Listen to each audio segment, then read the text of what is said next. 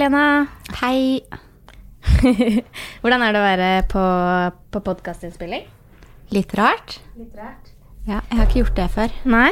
Nei. Eh, hva, det er bra. Det er bra, det er spennende. Du, dette her er en slags uh, juleadventspodkast, hvor vi skal snakke Hvor temaet er jul, da. Og vi skal snakke om uh, jul og tanker om jul og erfaringer knytta til jul, og barsnakk og jul, ikke minst. Skal vi se om vi i løpet av en halvtime kommer til å komme innom, innom de temaene, da. Men uh, før vi liksom gønner løs på jul, så lurer jeg litt på hvem Altså, jeg vet jo hvem du er, men det er ikke sikkert at uh, du som hører på, vet hvem uh, Lena er. Eller det gjør du jo mest sannsynlig ikke. Kan ikke du starte med bare å fortelle litt om deg selv, da, så vi blir litt kjent med deg? Eh, jo. Jeg er Lena. Jeg er 34 år blitt. Jeg har to barn. De må jo alltid nevnes. Mm -hmm og er eh, student, sisteårs års bachelorstudent på sosialt arbeid. Det vil si at jeg skal bli sosionom. Hjelpe alle. Mm. Og så er jeg frivillig her i bar. Det har jeg vært i ganske mange år. Um, hatt litt, litt pause fra, fra, barsnakk, men jeg har jo vært på barsnakk. Det blir sånn fjerde året. Mm. Det er sånn veldig kort om meg. Veldig kort om deg. For du og jeg vi har kjent hverandre siden du ble frivillig på Barsnakk, som da antageligvis er fire år, da, hvis du har vært frivillig i fire år. Mm. Um, ja. Og har sittet mye på Barsnakk sammen opp igjennom, opp igjennom. Og du er jo også en av de som har vært aller mest ivrig på å sitte i julen. Fordi at uh, til deg som hører på, da, så er det jo sånn at Barsnakk er oppe hver dag i i romjulen, eh, og har alltid vært det. Og det er jo fordi det er viktig at det er oppe i julen. Men der legges det ut en sånn vaktliste i forkant, hvor man kan ønske seg vakter uh, og si når det passer å sitte. Og da er du nesten alltid først ute med å si sånn 'Jeg kan sitte første juledag'. Og du skrev jo det i år også, sånn 'Jeg tar første juledag', det har blitt tradisjon nå. Hvor mange år på rad er det du har sittet første juledag? Ja, det blir Jeg tror det blir fjerde, ja. Eller eh, Ja, Mm. tredje. Jeg er litt usikker. Tre eller fire år har du i hvert fall sittet. Nei, fire. Ja. Ja. Har du sittet da og tatt imot samtaler på Barsnakk eh, første juledag? Hvorfor har du så lyst til å sitte første juledag hvert år? Um, jeg, vet ikke helt hvorfor det blir sånn akkurat første juledag. Um, nå har det bare blitt sånn. Og så får jeg litt sånn oppheng på ting at, uh, at det har jeg gjort før, så da må det være sånn. Ja. Men hvorfor er det viktig for deg å sitte i julen, da? Julen er uh, Nei, altså det, det, har jo noe med å gjøre at for min egen del, også liksom kanskje den første juledag, så, så har ikke jeg selv så veldig mye familie eller sånne faste tradisjoner. Julaften kan, er ikke noe sånn fast opplegg på det heller, hva jeg gjør. Det må jeg på en måte finne litt sånn ut av fra jul til jul. Det kan være litt sånn sårt og vanskelig, egentlig. Og så syns jeg det har vært fint å ha det der faste holdepunktet at første juledag så sitter jeg på barsnakk. Eh, og barsnakk i julen syns jeg blir en litt sånn egen følelse. Selv om det er de samme problemene som alltid, så er det en litt sånn annen sårhet over det. Fordi at de som skriver inn og chatte med oss, også opplever på en måte at det er, den, det er julen, og alt skal egentlig være fint nå, og kanskje er det ja, det er mye sånne vanskelige følelser rundt det, og jeg syns det er litt sånn ekstra viktig at man stiller opp mm. eh, de, i de høytidene som, som, vi vet er vanskelige. Mm.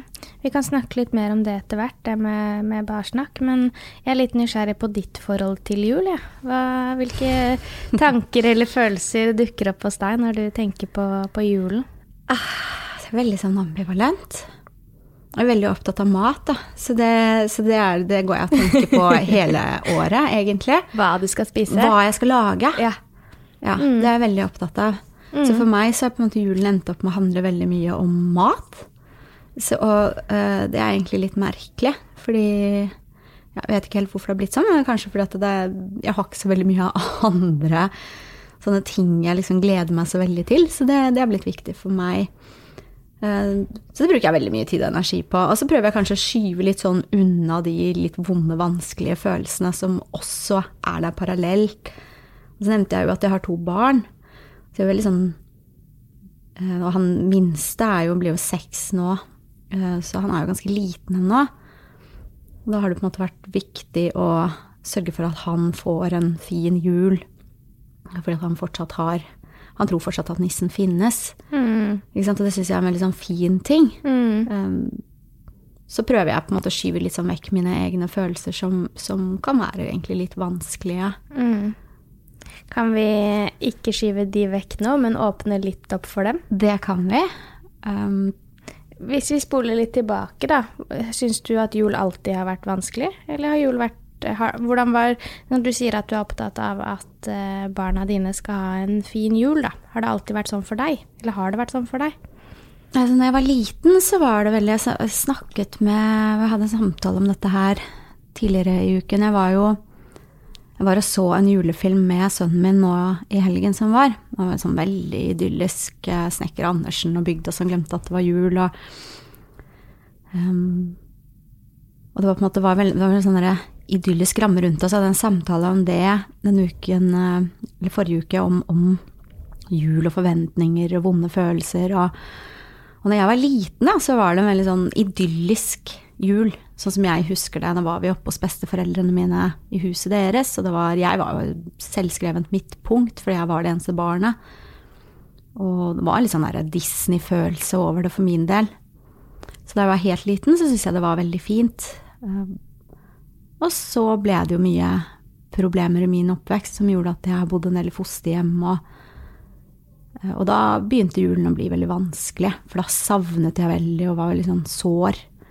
Og holdt det mye for meg selv. Jeg ville jo ikke si noe om det til de rundt meg. Så det var liksom mye julaften for meg har alltid innebært, eller fra den alderen, tiårsalderen, så har det alltid innebært å ha en sånn stund for meg selv hvor jeg egentlig sitter og bare gråter, før jeg på en måte tørker, tørker det vekk og setter på julefjeset. Er det julaften, eller er det tiden før jul? Eller? Det er julaften, og så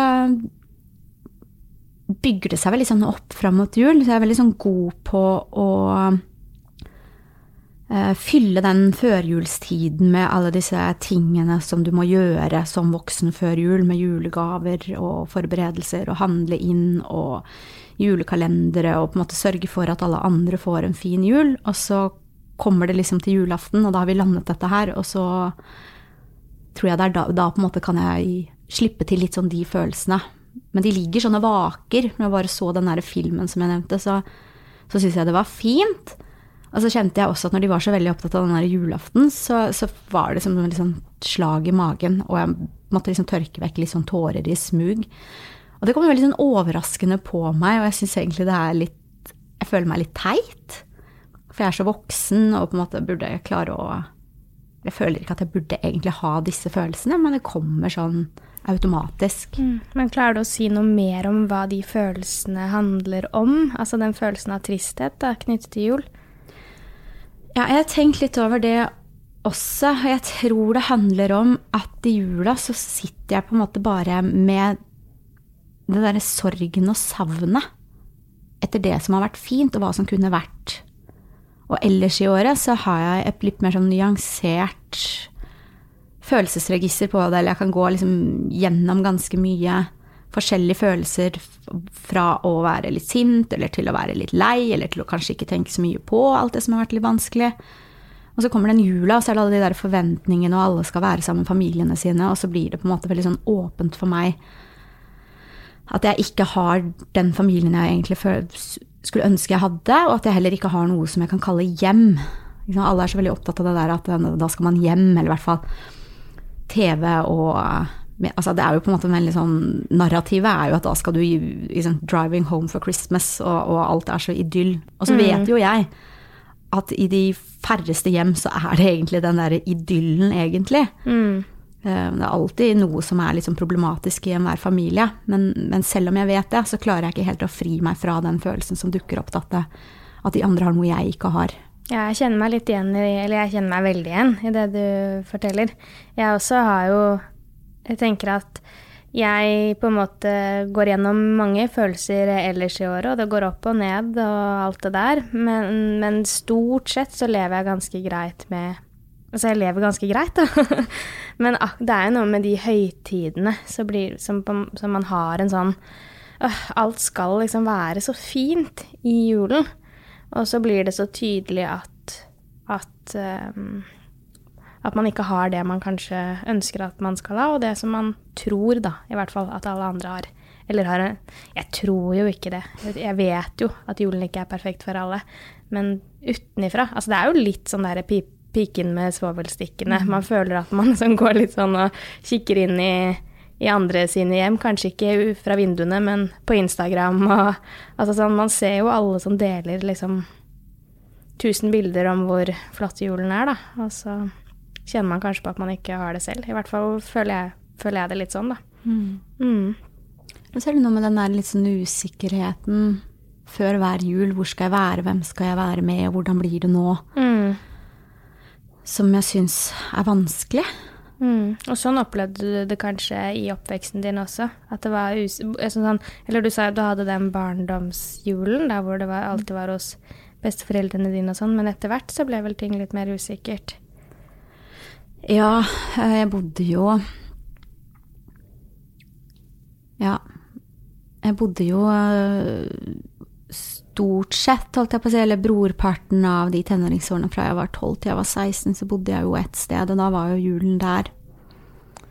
Og det var hyggelig, det, altså. Det var ikke det. Men, men samtidig så var det på en måte en sårhet over det, og en følelse av at man egentlig ikke hørte til, eller var egentlig ikke der man skulle være, eller jeg skulle være. Med veldig mye sånn tanker om, om moren min, hvor hun var, hvordan hun hadde det. Og liksom litt, en del skam også, egentlig ispedd det her. Og jeg hadde jo også mistet besteforeldrene mine, som jeg bodde i fosterhjem hos eh, en periode. Og det har også på en måte vært noe som har som påvirket meg veldig i de årene der. Veldig mye savn. Mm. Men jeg henger ikke helt med. Skam, hva skammet du deg over? Å ikke høre til? Nei, jeg skammet meg faktisk over eh, gavene fra mamma. Ja. Som hun ga til, til de andre som var der. Mm. Hun var jo ikke der. Og så skammet jeg meg over å skamme meg over det, Mm. og skamme meg over henne, og så skammet jeg meg over gavene. For jeg tror jeg var veldig opptatt av, i de årene der, så var jeg veldig opptatt av å være normal, at alt skulle være normalt. At vi var som de andre. Og det var ikke, det var ikke mamma.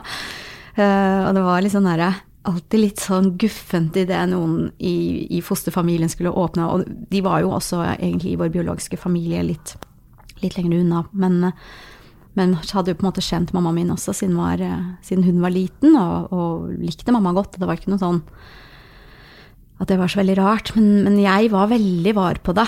Jeg husker, det er faktisk en av de tingene jeg husker og tenke mye på. Jeg smiler litt nå, det kan man jo ikke se på øh, når man bare hører lyd, men det er fordi at jeg kjenner meg så igjen, og jeg hadde liksom glemt det.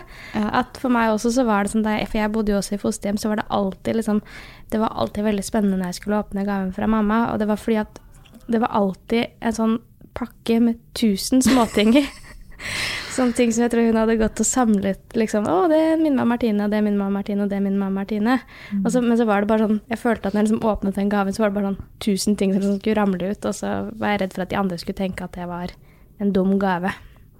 Ja, ja det, var, det var litt sånn den følelsen jeg hadde, og det var en sånn derre At små kommentarer kunne på en måte gå veldig inn på meg, uten at de nødvendigvis var ment for det. Jeg husker det var ett år så fikk fosterfaren min hansker av fra moren min, som var noen sånn golfhansker av noe slag, eller noe sånt. Og han spilte jo ikke golf. Og så var det sånn Å, golfhansker, ja, ja, ja, får jeg begynne å spille golf? Og, så, så, og det var jo ikke noe vondt ment med det. Det var jo ingen som, som mente noe vondt med det. Men for meg så ble det en veldig sånn derre Mm. tydeliggjøring, da. At mamma på en måte ikke var på nett. Ja. så ja, Mm. Men Lena, nå er du um, voksen. jeg er det. Prøver å være, i hvert fall. Det er det Ja, vi alle prøver, prøver på. Mm. Uh, stort sett, i hvert fall. Um, og kan på et vis skape din egen jul, du kan skape dine egne tradisjoner. Det her har jo du og jeg snakket litt om, om før også. Mm. At nå har man på en måte alle muligheter da, til å liksom skape en god jul for seg og sine, og det er jeg jo overbevist om at du prøver på. eh, og, og sikkert får til på mange måter. Men samtidig så sier du at den, den, sorgen og den tristheten på et vis liksom sitter litt i deg enda. Akkurat som den har liksom Den klamrer seg fast i, i julen, da. Mm. Hva, hvorfor er det sånn, tror du? Eller hva, hva, er greia med det, liksom? Hvorfor kan man ikke bare slippe det, på en måte? Jeg, vet, jeg aner ikke. Det er jo derfor jeg, som jeg sa i sted, at jeg liksom ender opp med å føle meg litt dum. Sånn for meg selv. Fordi at jeg, jeg tror jo egentlig hvert år, eller at det ikke skal bli noen greie, eller jeg tenker ikke så veldig mye over det ellers i året. Men det er som om det er en sånn ryggmargsrefleks. Det er ikke noe jeg rår over. Det er som om noen skremmer deg, og så blir du instinktivt redd. Altså du, du får en kroppslig reaksjon som du ikke kontrollerer selv. Og litt sånn er det med den der julen.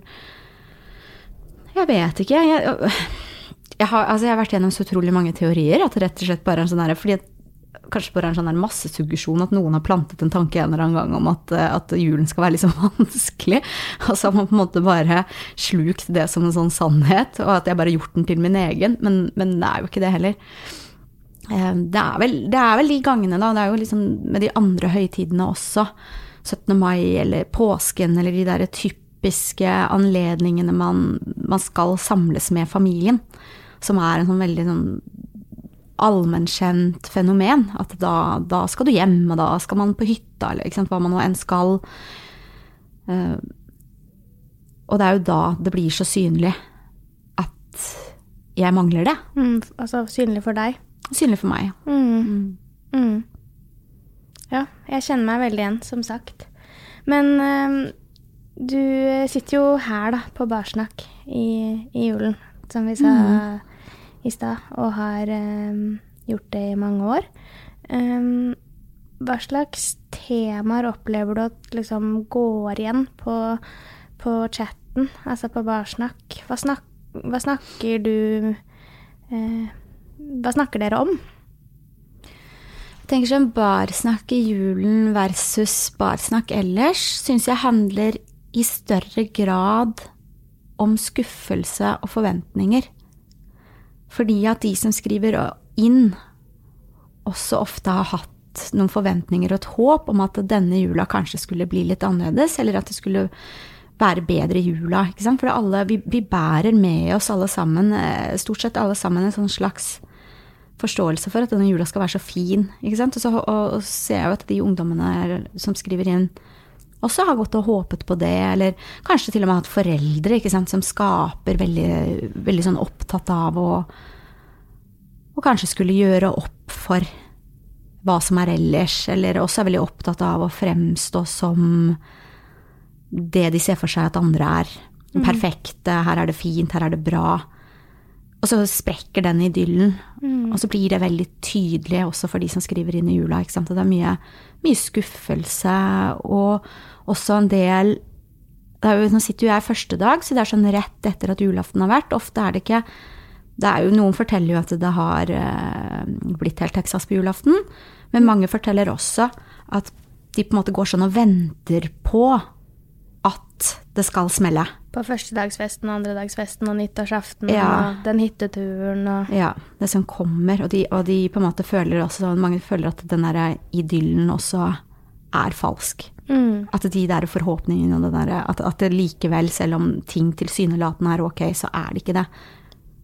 Og så er det noe med at i høytidene så går man jo, i hvert fall hvis man er barn eller ungdom, eller ung voksen for den saks skyld, og har reist hjem til foreldre, så går man, altså man går jo mye oppå hverandre. Mm. Og hverdagen fins jo ikke i høytid og ferier. Sånn at ting blir kanskje mer synlig, vanskeligere å eh, mm. dekke over. Mm. Eh, eller mer liksom presse, at man opplever det mer presset, da, fordi ja. at man går oppå hverandre. Det tenker i hvert fall jeg. Ja, mm. absolutt. Det blir jo sånne der, interne spenninger mm. som særlig barn og ungdom er veldig sånn, gode på å kjenne. Mm. Fordi at man utvikler en eller annen sånn superkraft som gjør at du tar inn alle signaler. Når du vet at det, ting ikke nødvendigvis vil bli så bra, så går man på en måte og værer. Det er jo mange som forteller det, og, og, og også skam er jo et tema som går igjen. Særlig da overfor eh, familie eller venner av familien eller hvem det nå måtte være, som kanskje ikke er helt klar over situasjonen, hvordan det er hjemme. Fordi man klarer ellers i år å glatte litt sånn over. Og så har man på en måte alltid den der Nei, mamma ble så full på den på julaften, eller ah, Det er liksom Den skammen for, for, det barnet eller den ungdommen som sitter og, og er vitne til den forelderen eller den tanta eller hva det er, som alltid på en måte må ødelegge, eller Så det er mye skam også som går igjen. Mm. Men du, når, når, du sitter og tar imot disse samtalene da, på, på Barsnakk i jula, um, hva er det som er viktig for deg når du møter de som skriver inn til, til oss på Barsnakk? Hva er det du er opptatt av? Ja, du. Det er jo først og fremst å lytte. Å være en som forstår, og en som kan ta imot og tåle det som blir sagt. Um, ja I jula så Det er jo egentlig kanskje ikke noe annerledes i julen enn ellers, på en måte, men ellers så kan jeg bli veldig sånn opptatt av å, Det spørs jo litt på, på, hvordan samtalen er. Men jeg blir jo ofte veldig liksom opptatt av å, å, finne ut av er det som, hvordan er det med venner. Har du noen venner, har du noen annen familie som du kan snakke med? Og i julen så tror jeg jeg blir sånn litt mer opptatt av det fokuset på akkurat sånn her og nå, hvordan overlever du denne julen? Um, når det ikke er hverdag. Jeg vet ikke egentlig helt om, om jeg, vet ikke, jeg har ikke tenkt noe over om, om jeg er noe annerledes da, men, men, det, er jo, det er jo det der å, å være en som hører. Mm. Er der, bare. Ja, og det er jo noe av det som jeg personlig da syns er finest med å, å, være en som tar imot samtaler på Barsnakk. At man får den muligheten til å bare være en som, som lytter og, og er der. Mm. Og som kanskje kan si, eller som kan si at jeg kan kanskje forstå hvordan dette mm. kan oppleves og, og, føles da, for deg. Du, eh, både du og jeg vet at eh, ikke alle barn har det bra i julen, og at ikke alle voksne har det bra i julen. Selv om man så gjerne skulle ønske det, så vet jo vi at det ikke er sånn. mm. um, og jeg tror jo ikke at liksom du eller jeg kan gjøre noe for å liksom endre det. Sånn Vi kan ikke sørge for at alle har en god jul. Men har du gjort deg liksom noen tanker om sånn Hva kan eh, folk der ute liksom gjøre for at uh, julen kanskje skal være litt mer ålreit for, uh, for flere av oss? Ja det blir jo veldig sånn spesifikke ting som å invitere noen som kanskje ikke nødvendigvis har noe sted å være, å åpne hjemmet sitt. Eh, vise litt omtanke. Altså de litt sånn vanlige flosklene, egentlig. Men, men jeg har Nei, jeg vet ikke. Egentlig ikke tenkt så veldig mye over akkurat det. Hva skulle du ønske da, da du var ung, på en måte? Er det noe som kunne gjort ting bedre for deg, tror du? Eller er det bare unnskyld uttrykket, fucked, liksom? Jeg skal være helt ærlig, ja. så tror jeg ingenting kunne gjort ting så veldig mye bedre når jeg var liten, eller når jeg var yngre. Fordi det var så veldig bundet til en situasjon eller en person eller, altså, som, som, man ikke fikk gjort så veldig mye med, egentlig. Um, jeg opplevde jo at det var fint uh, når det ble tilrettelagt der jeg måtte bo for samvær med mammaen min, f.eks. Eller at hun Jeg hadde jo en jul vi, altså Hun kom på besøk i det fosterhjemmet jeg bodde i da. Da var jeg 17. Eller rett før jeg Jo, 17. Akkurat fylt 17. Um, det var en veldig sånn god opplevelse for meg. Så der var det jo noe som ble gjort som faktisk gjorde julen min bedre. Um, men det blir jo veldig sånn spesifikt i mitt tilfelle, da. Mm. Jeg tenker jo litt sånn som deg, at da jeg var ung, så følte jeg at julen var ganske håpløs, rett og slett. Og at uansett hva som ble gjort eller ikke ble gjort, så hadde jeg liksom de vonde følelsene uansett, da. Um, og det tenker jeg i hvert fall på når jeg snakker med, med unge på barsnakk i jula, at liksom kanskje sitter de også med den følelsen av at det er ingenting som kan få denne jula til å liksom føles bedre. Men det at det er noen andre som på en måte kanskje kan forstå det, da, at jula er dritt for mange, kan gjøre det liksom, om ikke bedre, så i hvert fall kanskje litt mer um, utholdelig, da. Ja. Um, For jeg tenker ofte så sitter man jo ikke nødvendigvis med noen løsning på problemet heller. mm, veldig mange Eller jeg har, jeg har noen i livet mitt som er liksom, hvis jeg forteller om en utfordring eller noe jeg syns er vanskelig, eller noe som, som er vondt der og da, og så forteller jeg det, og så, og så er det veldig mange som eh, kanskje er veldig sånn handlingsrettet, som skal løse det for meg, og som jo selvfølgelig er en veldig sånn fin tanke, men som kanskje ikke nødvendigvis er akkurat det jeg trenger, og som heller kanskje ikke går, ikke sant, fordi det, det er kanskje ikke noe som akkurat kan løses. Noen ganger så trenger man bare å få lov til å lufte det som er vondt og vanskelig, og bare få lov til å sette ord på det, for det kan hjelpe, det òg. mm. Og både du og jeg skal sitte på barsnakk i romjula. Sånn at eh, hvis det kommer folk og snakker med deg, Lena, eller med meg, så er det ikke sikkert, eller mest sannsynlig kan ikke vi gjøre så veldig mye for å liksom redde jula. Men man kan komme og snakke med Lena eller med meg, da, for å Og alle de andre fantastisk frivillige som eh, fyller barsnakkvaktene våre i jula. Rett og slett komme og lufte og dele med noen som kanskje kan forstå litt hva det handler om, da, og kjent på noen lignende ting eh, selv. Ja, jeg opplever i hvert fall på en god del av de tilbakemeldingene jeg får på Barsnakk, at veldig mange opplever at det er en hjelp i det òg, å bare få lov til å snakke om det. Veldig mange har ikke fortalt noen om det, hvordan det er. eh, Og det kan være veldig godt, det òg. Måtte bare få lov til å fortelle det til noen. Mm. Jeg lurer på om vi skal avslutte der, jeg. Nei. Dere kan snakke mer med Lena senere på barsnakk, for hun vil tydeligvis snakke mer. Jeg har masse å si. Ja. Husk på at du skal lytte litt òg, da. Det tror jeg du er god på. Ja. Mm. Hender jeg glimter til deg. Ja. Men um, eh, til deg som hører på, Lena og jeg vi spiller inn denne episoden nå helt til slutten av november, men du hører den nok en gang i løpet av desember. Eh, og jeg vil bare si det går an å ha en eh, hyggelig førjulstid. Det går an å tenke at det er kjipt og trist. Det går an å både ha det hyggelig og føle på at ting er kjipt og trist samtidig. Og så er jo da Barsnakk oppe hele romjul, romjulen